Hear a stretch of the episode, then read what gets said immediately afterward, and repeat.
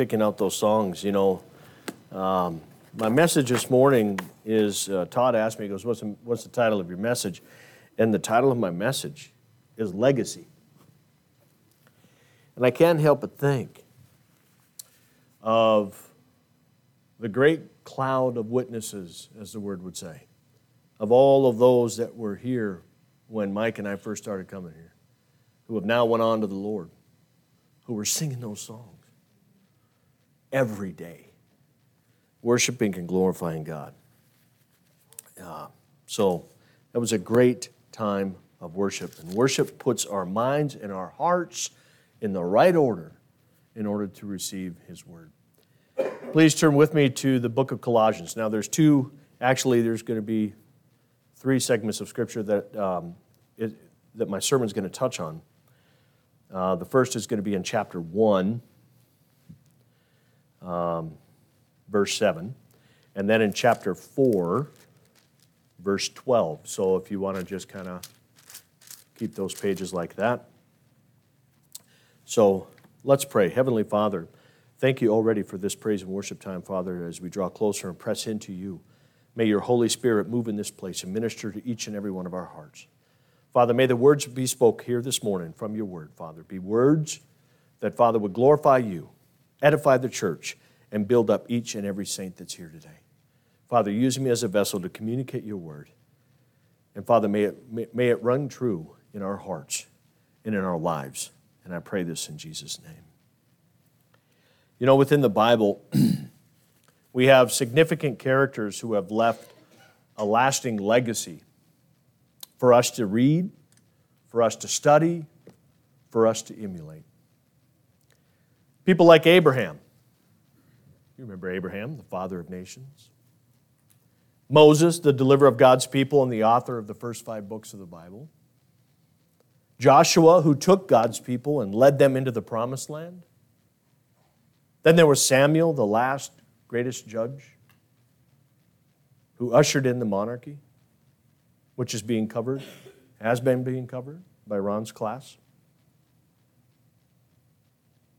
Then there's Ruth, the daughter in law of Naomi, who chose to follow Naomi's God, our God, and would not return to her people, and married Boaz and became the great grandmother of the greatest king, King David.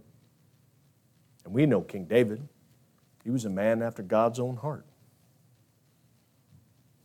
Then there was his son, Solomon, who may have been the wisest man ever to live and provided us the wisdom literature of Proverbs and other literature. Then there's Isaiah, who foretold of the great birth of the coming king and also the great sacrifice that he would make for you and me.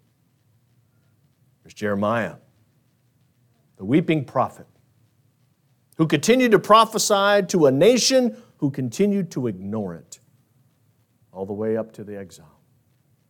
But he never stopped always faithful, always moving forward. Daniel, remember him? A faithful man, a praying man of God, even in the face of death. Within the New Testament, we have Peter, a fisherman, turned disciple, turned to an apostle, turned to a preacher and a missionary of the gospel. Matthew, the tax collector, who left it all to follow Jesus.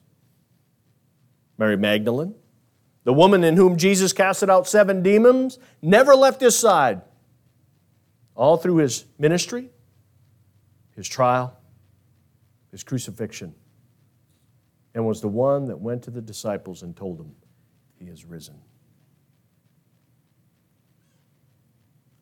And who could forget Paul, who was Saul, a Pharisee, also turned disciple and apostle and gave us the great theology of the New Testament. Then there was Luke. Remember him? The physician who wrote the Gospel of Luke, but also wrote the book of Acts and was a great historian.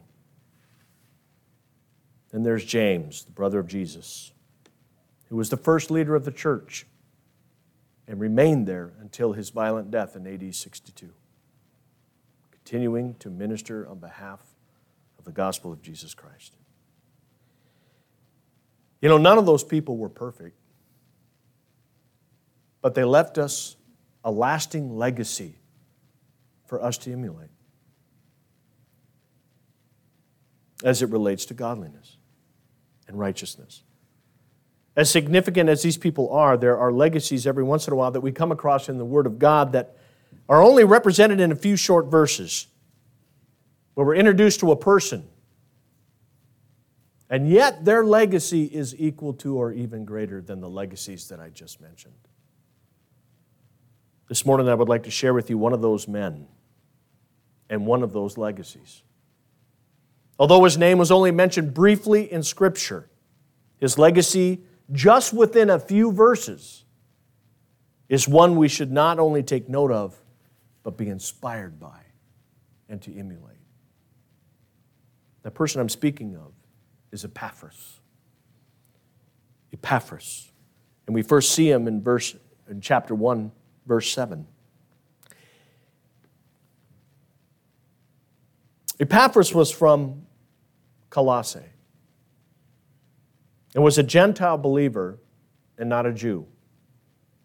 It is believed that Epaphras came to Christ through Paul's ministry in Ephesus, over 100 miles away. We do not know the age of Epaphras. We do not know what his occupation was. We don't know his educational level or his family, whether he was married, had children, because Scripture doesn't mention. But what Scripture does mention is his legacy of his godliness and service to Christ. And we can see that on display in just a few verses. The first thing that we notice about Epaphras is that he was a missionary. He was a missionary. You know, after hearing the gospel of Jesus Christ by Paul in Ephesus, he returned to Colossae. And many would agree that he planted the church in Colossae, for which this letter of Colossians is written to. Additionally, we read in chapter 4 of Paul's letter in verse 13, Epaphras went to share the word in, all, in neighboring locations such as Laodicea and Hierapolis. I hope I'm saying that right. Which are just a few miles away, 12 miles apart. At the very heart of Epaphras was a desire to share the good news of Jesus Christ with all of those around him. You've heard me say that we are all missionaries. You've heard me say that before in teachings and in preachings. And although we're not trained in language or culture and sent to a faraway land, we are still called to be missionaries in the areas of our influence, in our homes, in our employments, in our neighborhoods, where we contact with people. Epaphras did not only simply return to Colossae and live out his life pondering the things that Paul said, no, he went back to Colossae and he began to preach the gospel of Jesus Christ without formal training. He shared his heart. He shared what he heard. He shared the life that was spoke into him by the words of. And as a result, in that Lycus Valley, which is in modern day Turkey, the church of Colossae, the church of Laodicea, and Hierapolis were all established by one man's ministry. As much as he was a, min- a missionary, he was also a faithful minister of the gospel. As I stated, we don't know what Epaphras did for a living. We don't know if he was a carpenter. We don't know if he was a trader of goods. We don't know if he was a laborer. But what we do know is he was a minister of the gospel of Jesus Christ. And not only did he minister to the people in Colossae, in Laodicea, in Hierapolis, but he also ministered to Paul while Paul was in prison. And that is why Paul says the term, my beloved servant, in chapter 1. Now, Paul only used that term with one other person, Timothy, whom he loved very dearly and mentored. And so it highlights what kind of person Epaphras was and how valuable he was to the ministry of the gospel and how he ministered to Paul. When we look upon the early church leaders, do you notice that employment or what they did for a living is either briefly mentioned, totally forsaken, like Matthew, or mentioned or not mentioned at all as to what they do? We know that Matthew was a tax collector. We know that Luke was a physician. We know that Peter was a fisherman. And we knew Paul was a tent maker. All of these were but brief descriptions concerning their employment, except for Peter. It was elaborated on for points of emphasis and teachings by Jesus. Now, one could say, well, given the letters, Tim, in which they're written about, it's really not that important for them to even mention what their occupation was because the purpose of the letters and the purpose of the Gospels was to promote Christ. And I would say that you could have a very good argument there. Or maybe, just maybe, the writers of the letters, the writers of Gospel, put what they did for a living as a secondary element to who they are in Christ. It's not what we become, it's whom we become and whom we are in that matters the most.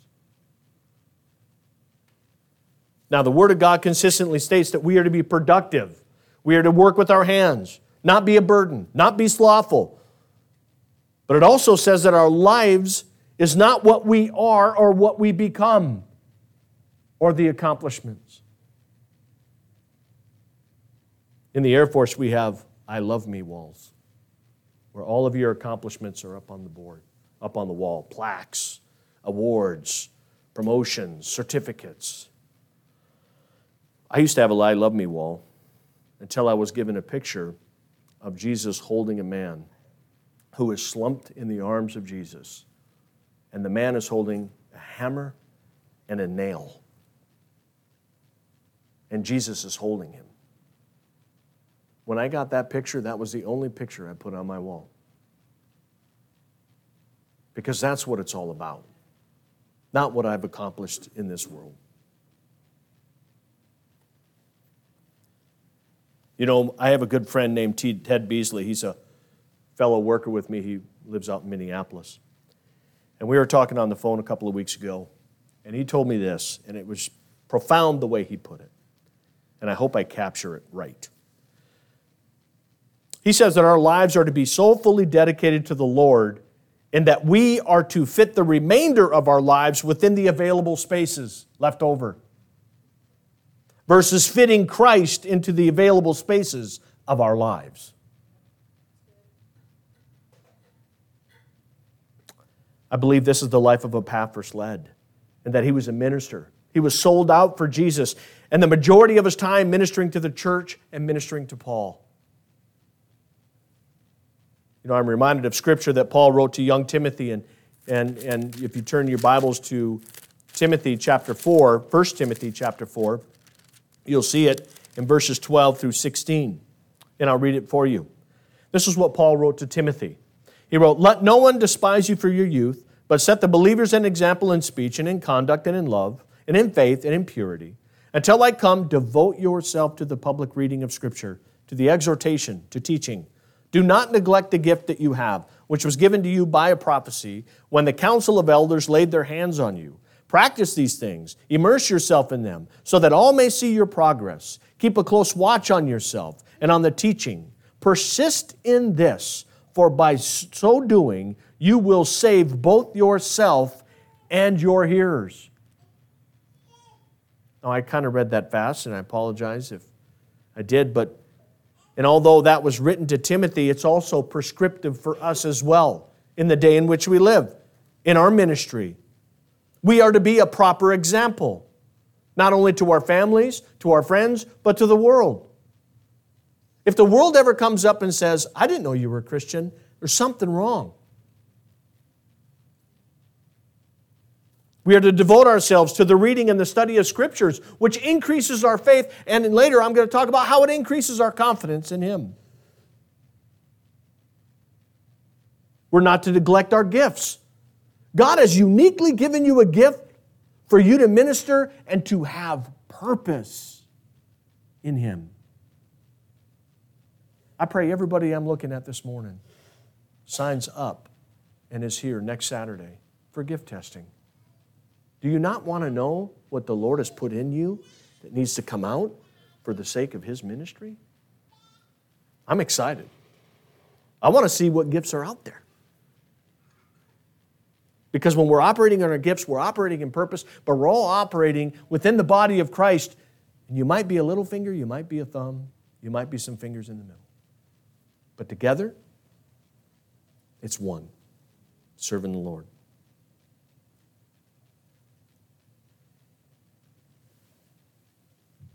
But we also need to do it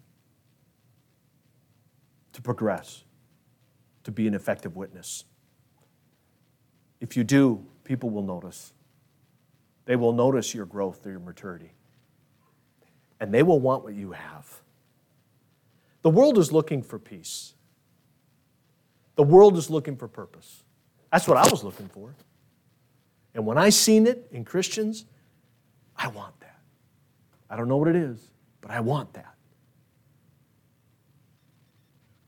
And praise be to God. He wooed me in my heart to his presence, and he gave me that. But not only was Epaphras a missionary, not only was Epaphras a minister, but Epaphras had godly character. Again, in chapter 1, we see Epaphras provides Paul with a good report of the church and their love in the Spirit. Although it was believed Epaphras brought the news of false teachings, which resulted in the letter to the Colossians by Paul, but his, but his comments were of favorable comments of the church and their love for the Spirit. In fact, one writer wrote, He extolled their virtues and kept silent their shortcomings. It is of my belief that there are three great sins that the church can fall into indifference to the community in which they reside, apathy as it relates to their sanctification and maturity in Christ, and criticism within its ranks. As it relates to Epaphras, he was one of a man of concern, not a man of criticism. And there's a difference. Criticism derives from a critical spirit that is not loving, but is based in either hatred, pride, or jealousy. Having a concern, on the other hand, is based in a genuine care for another person, and it's usually based in love. Now, sure, people can play semantics with these words, but at the heart of it is the heart. A genuine care for another person will be expressed in a concern rather than in a criticism. And we see here that is what Epaphras shows. He shows a concern and a love and a genuine caring for the church in Colossae. And he shows that to Paul. And Paul addresses it within the false teachings of the church. You see, godly character is revealed by how one speaks of others, whether they are friends or foes. Epaphras extolling the virtue of the church versus criticism shows godly character. And it reminds us of what Paul wrote in Ephesians chapter 4. Let no corrupting talk come out of your mouths, but only such as is good for building up, as fit the occasion, that it may give grace to those who hear. So we see that he was a missionary. We see that he was a minister. We see that he had godly character, who had a deep concern for the church. But his probably his greatest attribute was that he was a man of prayer. He's a man of prayer. And we see that in chapter 4, verse 12. In fact, he was a fervent man of prayer. In fact, this morning when we were praying, Mike said, uh, Lord, as Tim struggled through the Word of God, you know, that, that, that English word seems like you're, you're, you're working against the grind, you're working against the hill. It's, it's like you're not getting it, right? But the biblical term of struggle means that you're dedicating to yourself to understand something. You're dedicating your whole body to it. And what we see here in the ESV is that Epaphras was struggling in prayer on the behalf of the church of Colossae. And that word struggling means to endeavor strenuously with zeal and strife. Within the CMA's core values, prayer is preeminent. Prayer is the primary work of the saint. The spiritual life and vitality and faith of a believer is a direct reflection of their prayer life. If it is strong, the faith and character is strong. When it is weak, the faith and the character is weak. A cursory prayer life will not bring the intimacy needed in a healthy relationship with the Father. Think of it in relational terms. Prayer is the most intimate relationship activity you can have with God. If you do not speak to your spouse or your good friend or your children, if you give the same amount of time that you do in prayer, how well will that relationship be? I pray it would be strong. But if you only talk to your wife or your friend or your children for 20 minutes a day, 15 minutes a day, how strong would that relationship be? Now, praise be to God, we're under the grace of God, and God loves us with an everlasting love, and He is patient. But He so desires intimacy with you in prayer. And we need to dedicate ourselves to that. Within the New Testament, words such as striving, laboring, fervently, effectual, and agony describe prayer. And the reason for this and why prayer is a hard work and one to be labored in is because it's not of the natural man to pray.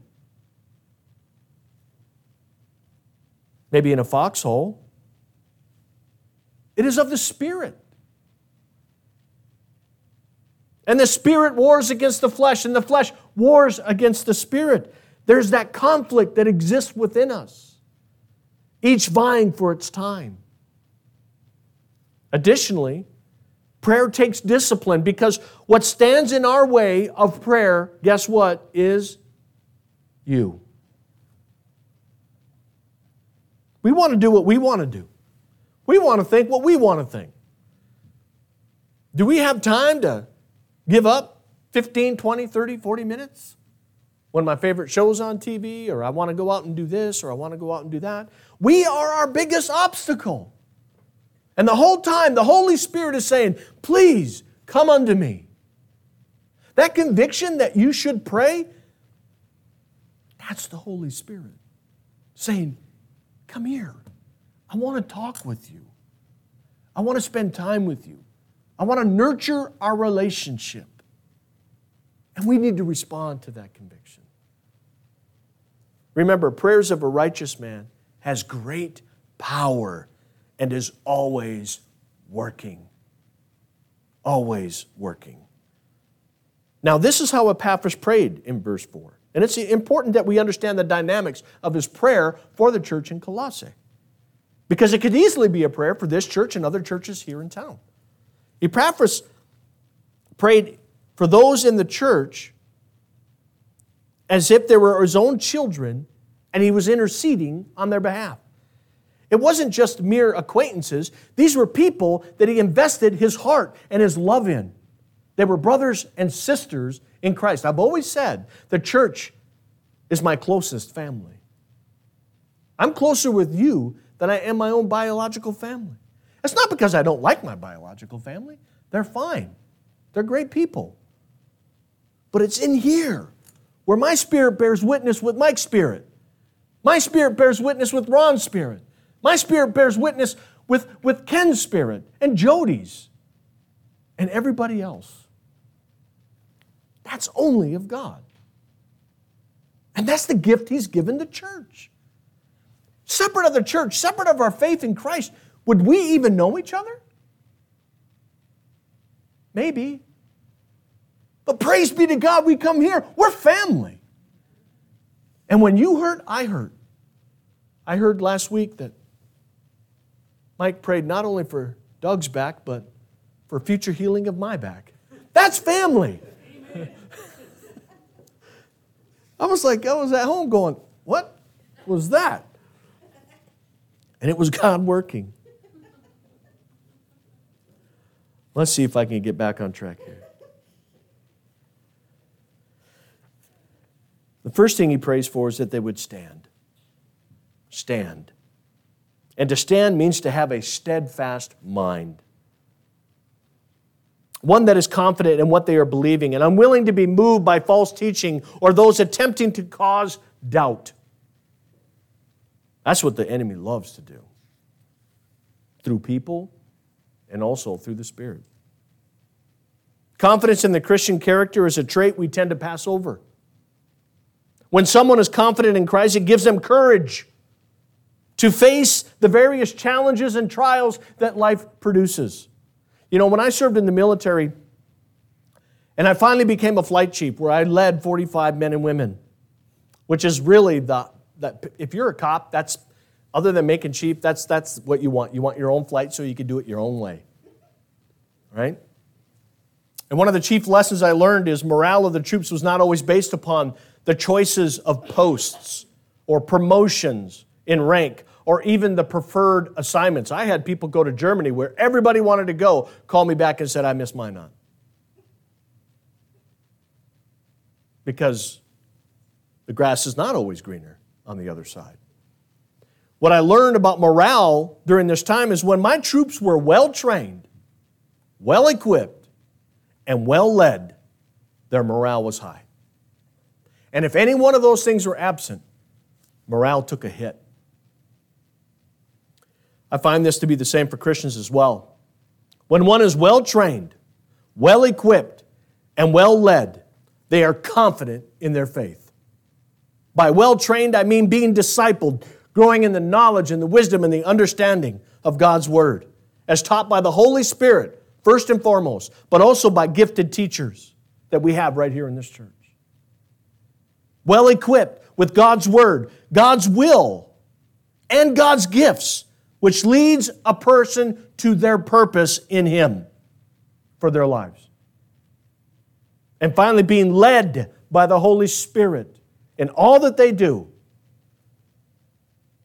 who is actually accomplishing the work of sanctification and said He will finish it.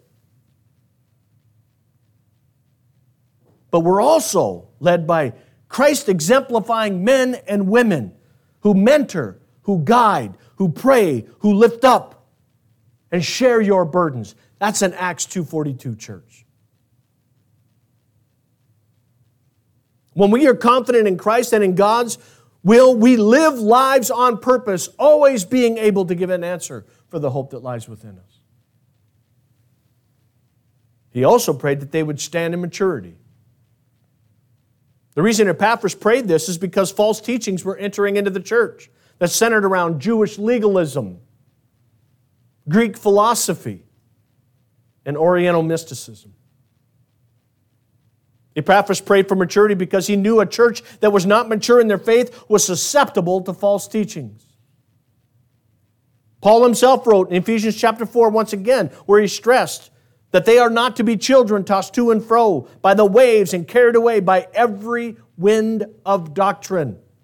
That's teachings.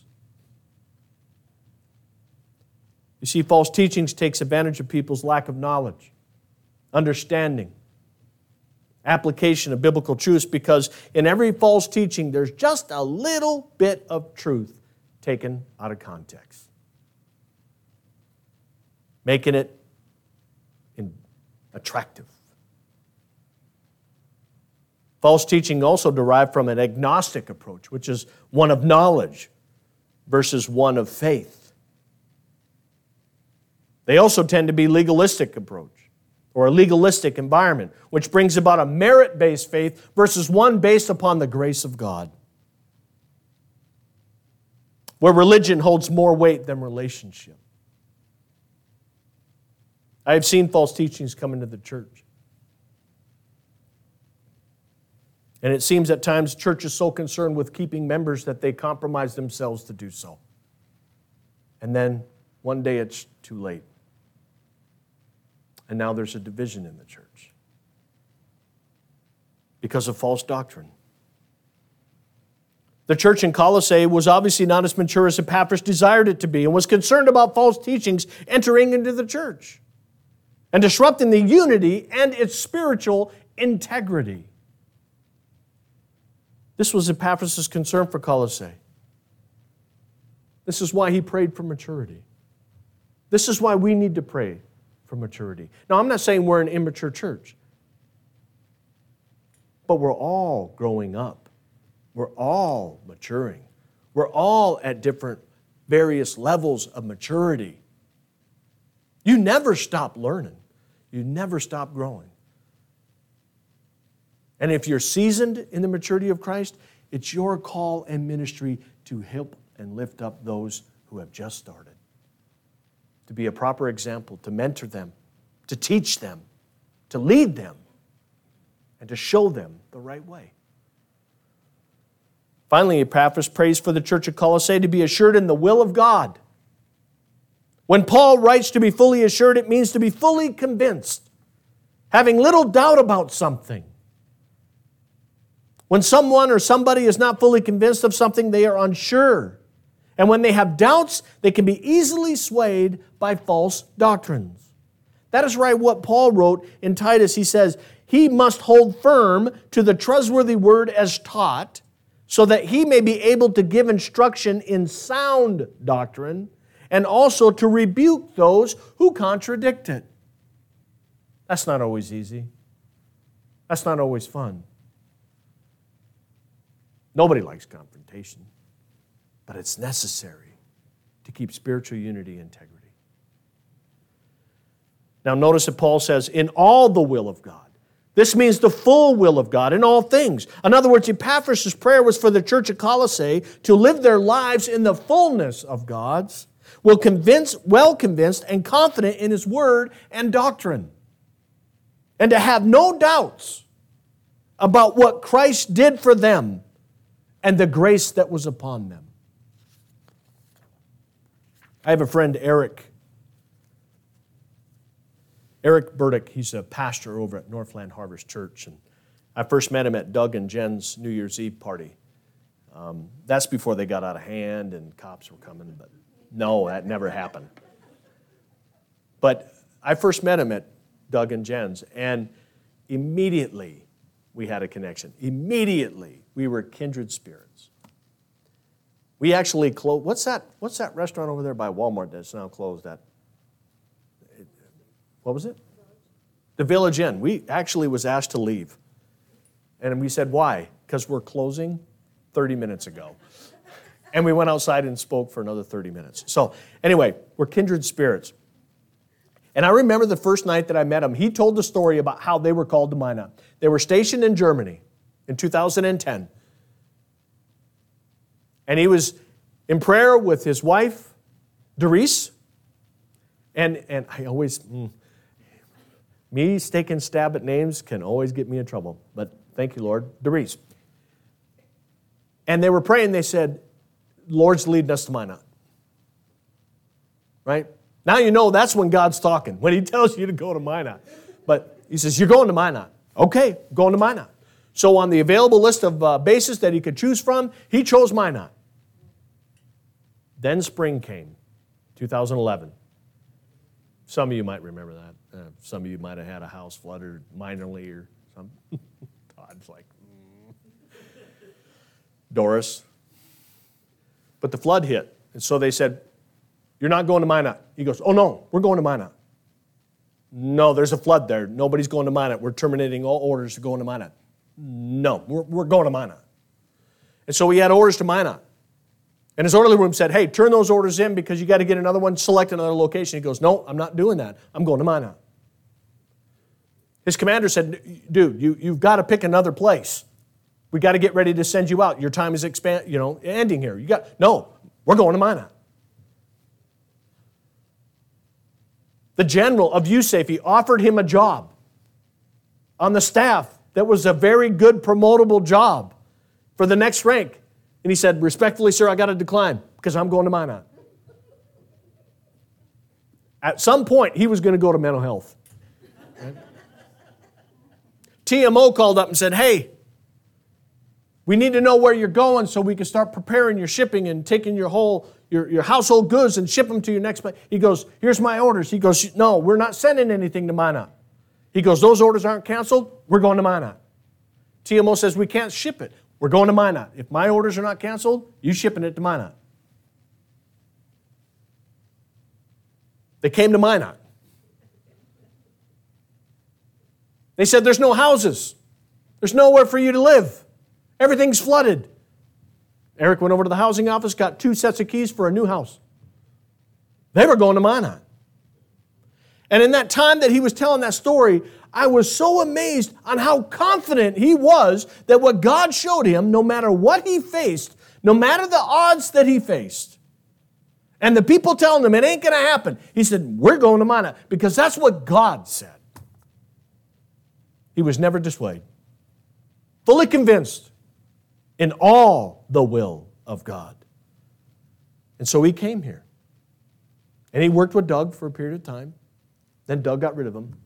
No, he didn't. and he responded to the call of ministry and is now the pastor of Northland Harvest Church. That's confidence in the call. And that's what Epaphras was praying for for the church at Colossae to be so convinced of the will of God, to have no doubts about where he was leading them. No doubts about His grace upon them. No doubts about His calling upon them. So convinced. Can we be like that? Can we be like that? So, as much as though he was a missionary, he was a minister, he was a godly man with godly character, and he was a prayer warrior, he was also a prisoner. We find that in Philemon, verse 23. In Philemon, it shows a legacy of the true cost of his faith and that he was imprisoned with Paul for his ministry, for preaching the gospel, and for his beliefs.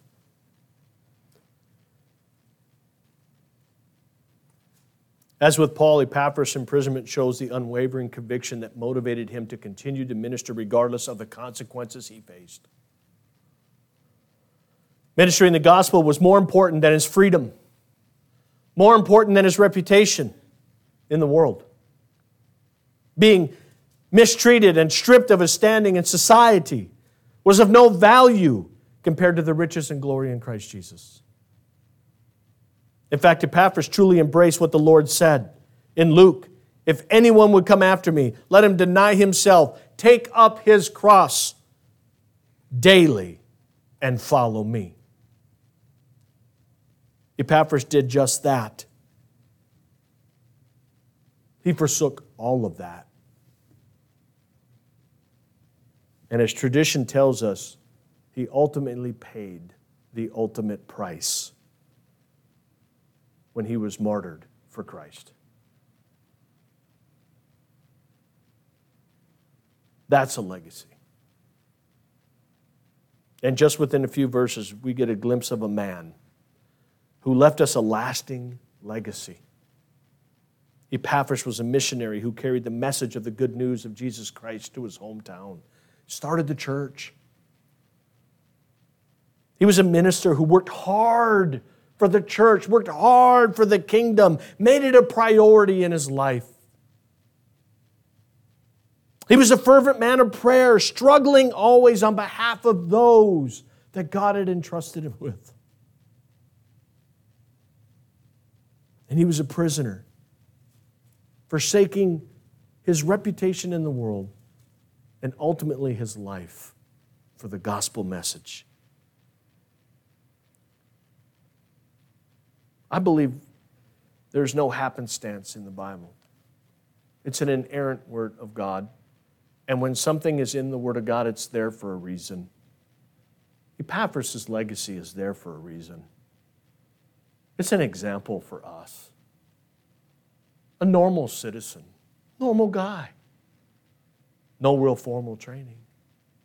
But he stepped out in faith, shared the good news, ministered, prayed fervently, and gave it all for the church. So, what about your legacy? You ever think about that? When God calls you home, what would you leave as a legacy? Will it be defined by the things of the world? Or will it be defined by your life in Christ? Within a few minutes, we're going to be celebrating the greatest, perfect, and preeminent legacy we have ever received the legacy of Jesus Christ. Not only has Jesus given us his legacy to follow and emulate by way of his word, but we have also been given an inheritance through the new covenant by way of his shed blood. A legacy that redeems, a legacy that forgives, a legacy that empowers, and a legacy that is eternal and filled with hope. We celebrate this legacy each month by observing the Lord's table. So, as we prepare to celebrate the Lord's legacy through the new covenant, let us now pray that the Lord would move us to a live a life of legacy that is worthy of the calling of Jesus Christ. Let's pray. Heavenly Father, we come before you. Father, we desire to be used by you. Father, help us to respond to you in every way in which you lead us in the ministry of this gospel so precious that you've given us by your shed blood. Father, use us as empty vessels for your glory, for your purpose, for your vision, for your mission. And as we celebrate the Lord's table, Lord, would you please remind us of the greatest legacy that we ever have, and that is of your Son. And we pray this in Jesus' name. If we can have the communion stewards come forth.